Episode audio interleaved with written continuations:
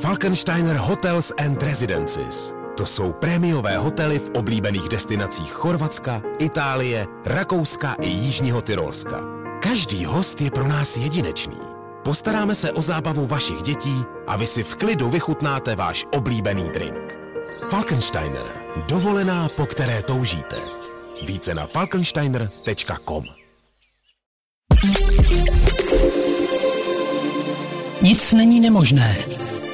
Radek Banga, zpěvák, skladatel, spisovatel, influencer, ale taky motivační speaker. Aktuálně má venku nový single s názvem Nic není nemožné a motivovat lidi bere za jeho životní poslání. No a taky proto jsme spolu připravili tenhle podcast.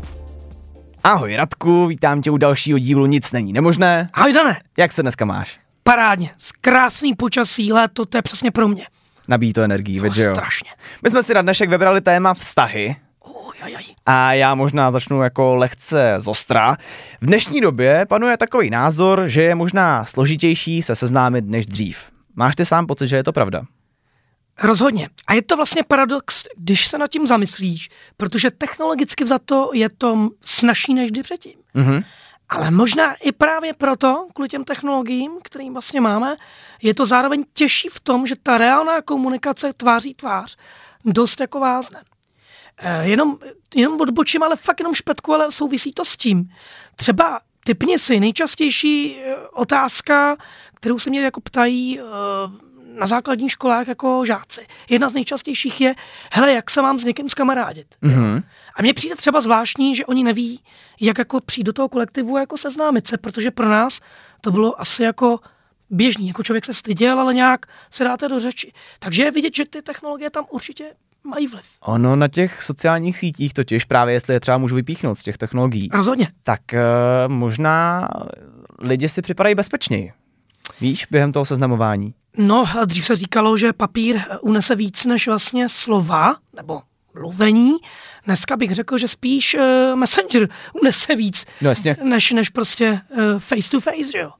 No ale nicméně u toho seznamování na těch sociálních sítích, aspoň na mě to tak působí, že si každý z nás tvoří takový rádoby svý druhý já.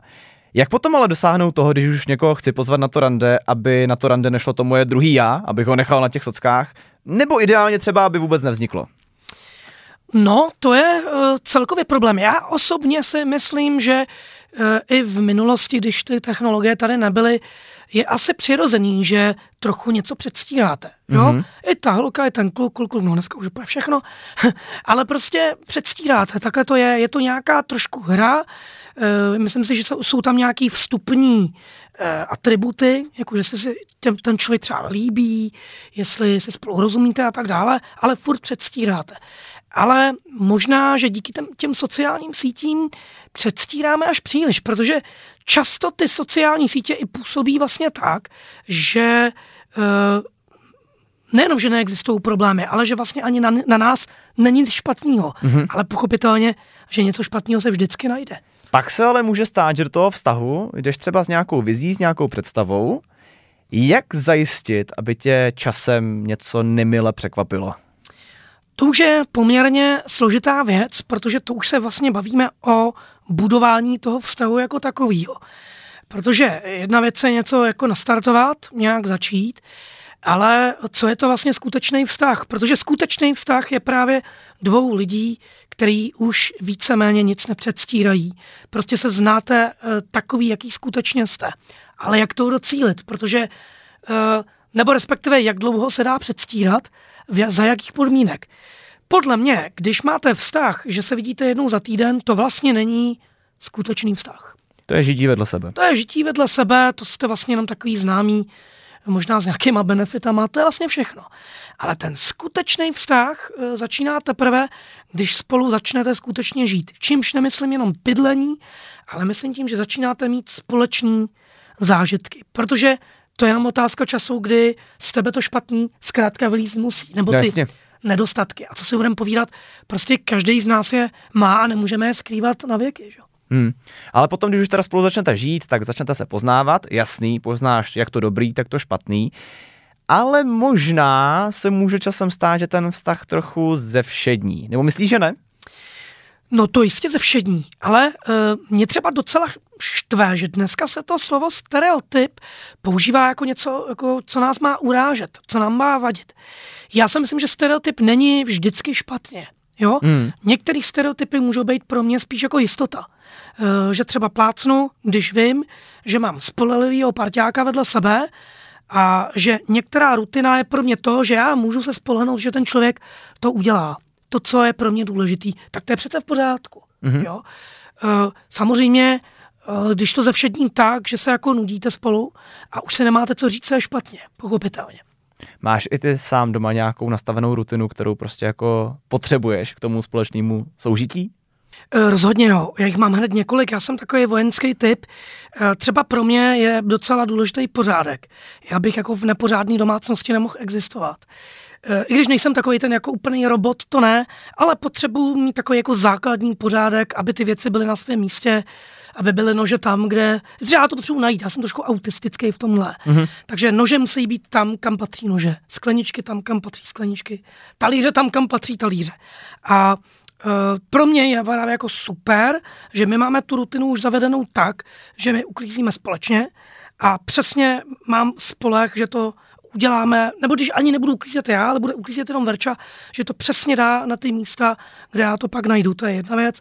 Ale třeba vím, že třeba máme psa a vím, že třeba Verča se vždycky úplně dokonale postará jako o psa, když bych já třeba nemohl, kdybych třeba měl moc práce. Takovýhle rutiny, to je pro mě jako zásadní.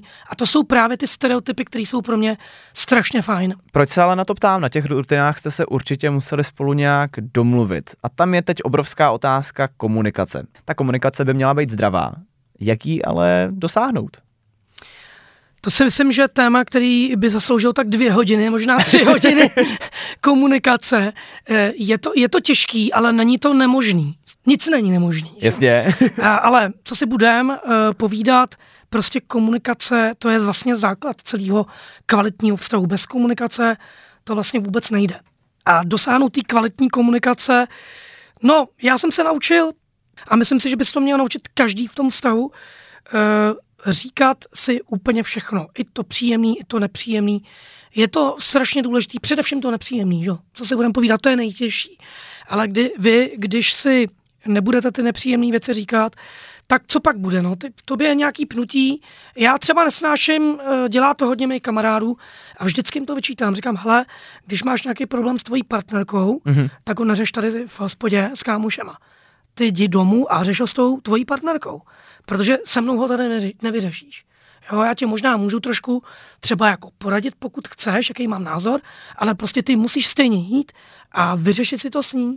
Protože když budeš komunikovat se mnou a ne s ní a pak přijdeš domů, ahoj miláčku, jak se máš, ty jsi fajn, jo, všechno je fajn a budeš jako zase předstírat, že je všechno v pořádku, to nikam nepovede, to pnutí bude větší a větší a větší.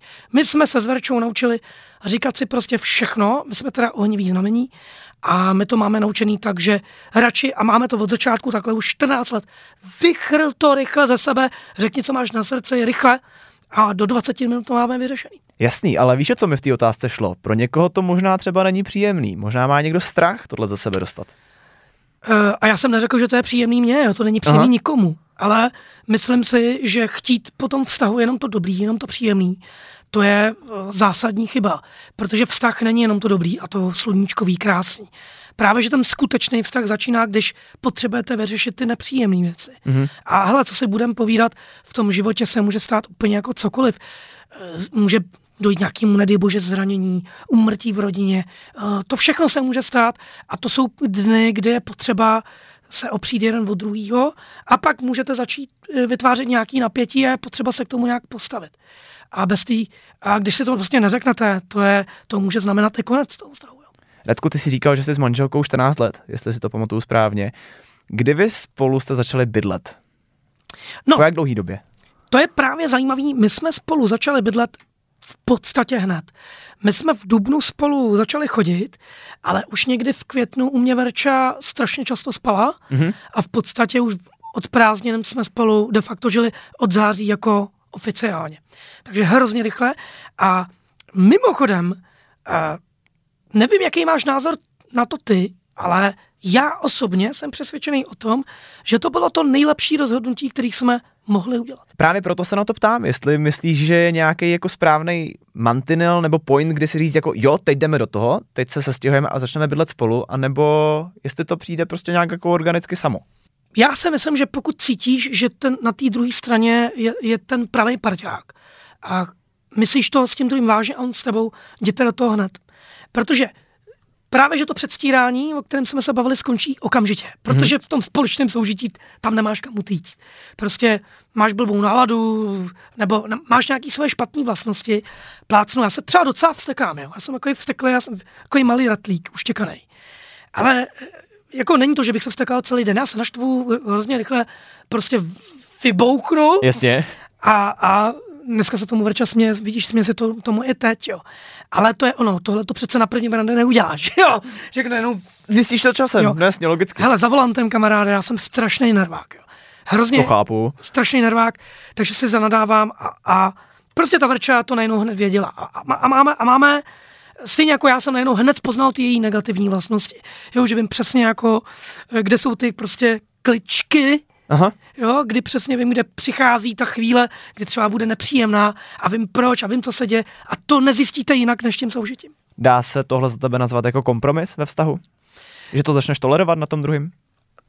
Hele, kompromis, to je, bez toho to taky nejde. Kompromis, ten zároveň vlastně spočívá i v tom, že když se s někým seznámíš, dneska, co si budeme povídat, máme tu ten mindset nastavený tak, že my chceme pod tom druhým, hodně lidí kolem mě to takhle má, že chceme, aby byli ve všem perfektní.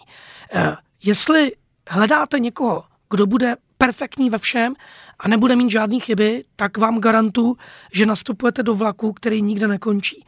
Ta nekonečná jízda, nikdy se nikam nedostaneš.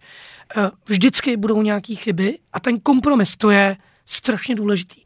Tam je podle mě zásadní, že já si třeba říkám, co je pro mě nejdůležitější. Tak si vezmu, já nevím, 5 atributů toho partnera, partnerky a řeknu si, to je pro mě důležitý, přesto vlak nejede. Prostě alfa, omega. No a pak ty ostatní věci, to se vždycky nějak udělá. To je právě ta komunikace. Takže vím, že třeba plácnu, moje manželka je náladová. Halo, překvapení, každá žena je náladová. Já jsem nepoznal ženu, která by nebyla náladová a taky, to si budem. A my chlapi umíme taky být pěkně náladový. Mít, přesně tak. Já vždycky tvrdím, že chlap má taky menstruaci jednou za měsíc minimálně, možná i víckrát. Prostě to tak je. Ale na závěr tohle všechno k tomu společnému soužití v jedné domácnosti vlastně asi nějak patří. A jestli to můžu tak nějak zhrnout, tak na každém vztahu se vlastně asi dá pracovat, musíš na něm pracovat a nic není v tom vztahu nemožný.